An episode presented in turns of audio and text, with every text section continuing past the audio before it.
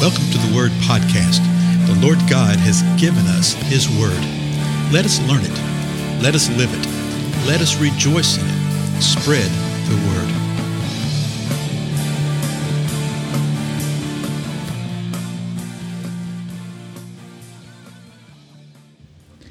Blessings, everybody. This is Dale. Thank you so much for joining with me today on the Word Podcast. We're continuing through Acts. We're in the ninth chapter, and I think we may be able to finish the chapter here. You know, we've been seeing a lot of what the uh, disciples, what the apostles been doing. We saw Peter and John and Stephen and Philip, and we're introduced to Saul. And now we're about to pick up an account of what's happened with Peter again. And we'll see that happening uh, throughout the, um, particularly the book of Acts. And it says this in verse 32. Now, as Peter was traveling through all those regions, he came down also to the saints, and again, that word saints means holy ones, who lived at Lydda. There he found a man named Aeneas, who had been bedridden eight years, for he was paralyzed. So uh, Peter arrives in this town, Lydda, and this guy named Aeneas there, and he had been in bed for eight years. He was paralyzed. He was bedridden. Verse 34. Peter said to him, Aeneas, Jesus Christ heals you. Get up and make your bed. Immediately he got up. Don't you love that?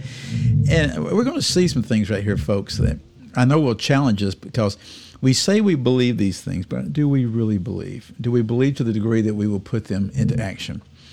What did, what did Peter say? Jesus Christ heals you. It was in the name of the Lord Jesus Christ.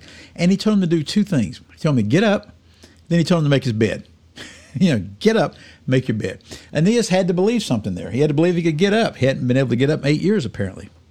He got up and he made his bed. It says immediately he got up. Well, what do you think the reaction was? Verse 35. And all who lived at Lydda and Sharon saw him, and they turned to the Lord. Okay, we're going to see this twice in the things that we're reading today. Uh, you want to know what will bring forth growth of your church, quote unquote? Doing things like this. and it's not going to be so much the growth of your little religious institution, it's going to be growth of the kingdom of God, folks. When the people saw the power and the manifest presence of God, and someone's life was transformed, and they were changed, and they were physically healed, the people turned to the Lord. Verse 36.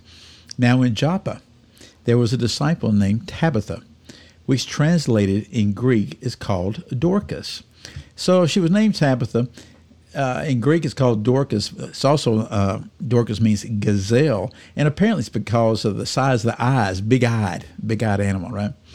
So Tabitha, this woman was abounding with deeds of kindness and charity, which she continually did. So, what do we know about Tabitha? She was abounding in kindness but not only kindness, but deeds of kindness. Because what good is kindness without the deed? Huh?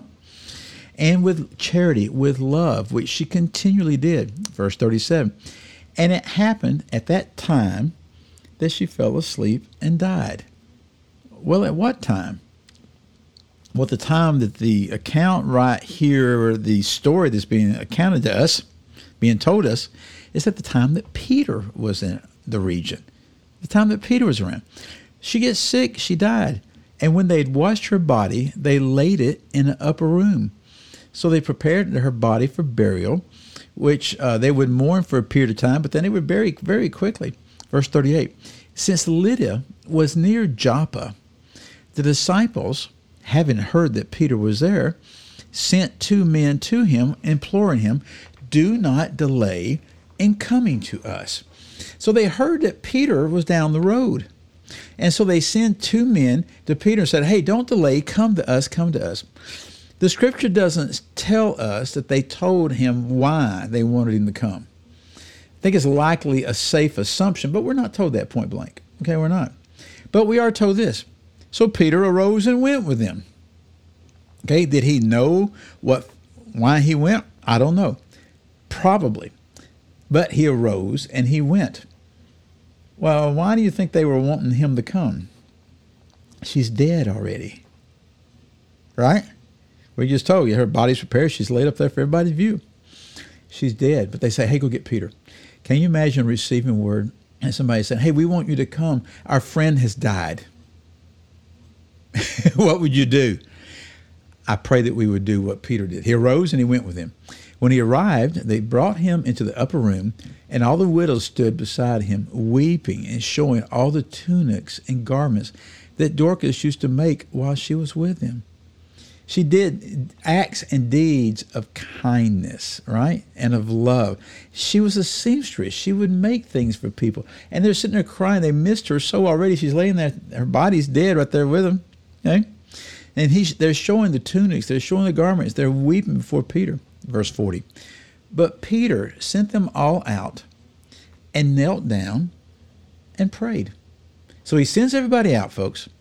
He kneels down and he prays. And turning to the body, he said, Tabitha, arise. And she opened her eyes. And when she saw Peter, she sat, she sat up do you see that Peter simply did what the Lord Jesus Christ did? Though Peter actually did it in fewer words, he just said, Tabitha, arise. But he knelt down, he prayed, he did what he felt the Lord was telling him to do. She opened her eyes, she sat up. And he gave her his hand and raised her up. She stood up. And calling the saints and widows, he presented her alive. He sends the people out. They go out. He kneels down. He prays. What does he pray? How does he pray? You have to look at the balance of the scriptures to discern these things, okay? He likely gave thanks to the Most High God. He likely praised the God of life and the God of death. He sought the mind of the Lord. And then he turned to the body and said, Tabitha, arise. And she did. Verse 42 it became known all over Joppa, and many people believed in the Lord. What became known all over the Joppa? The great things that the believers were doing down there for people? Okay, that's fine. Okay. The gatherings they had together, the prayer meetings, the Bible studies, you know, the social gatherings they had. No, no, no.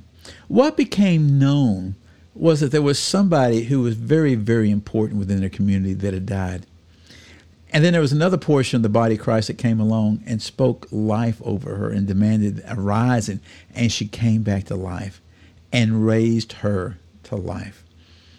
Because of that, many people believed in the Lord. Okay? Aeneas, bedridden many, many years eight years, out of the bed, many people turned to the Lord. Folks, this is the pattern that you see of the kingdom of God being manifested th- by God through his body, not all the stuff that we seek to do. Even the good things that we do. We do things that we're supposed to be doing, okay? But we do them so often with the mindset, oh, well, this will be attractive to people and they'll come to us and they'll be part of us. That's not at all what you see. They believed in the Lord because they saw the power of the Lord. last verse of Acts 9. And Peter stayed many days in Joppa. We saw that earlier with Saul. They stayed many days in Joppa with a tanner named Simon. So you can tell that it sort of brings uh, this portion of the account together, but sets up another account, as you can imagine, right? Again, folks, are people believing in the Lord? Are they returning to the Lord? Are they coming to the Lord? Or have you just been able to talk them into joining your little religious club? Okay, that's what it boils down to.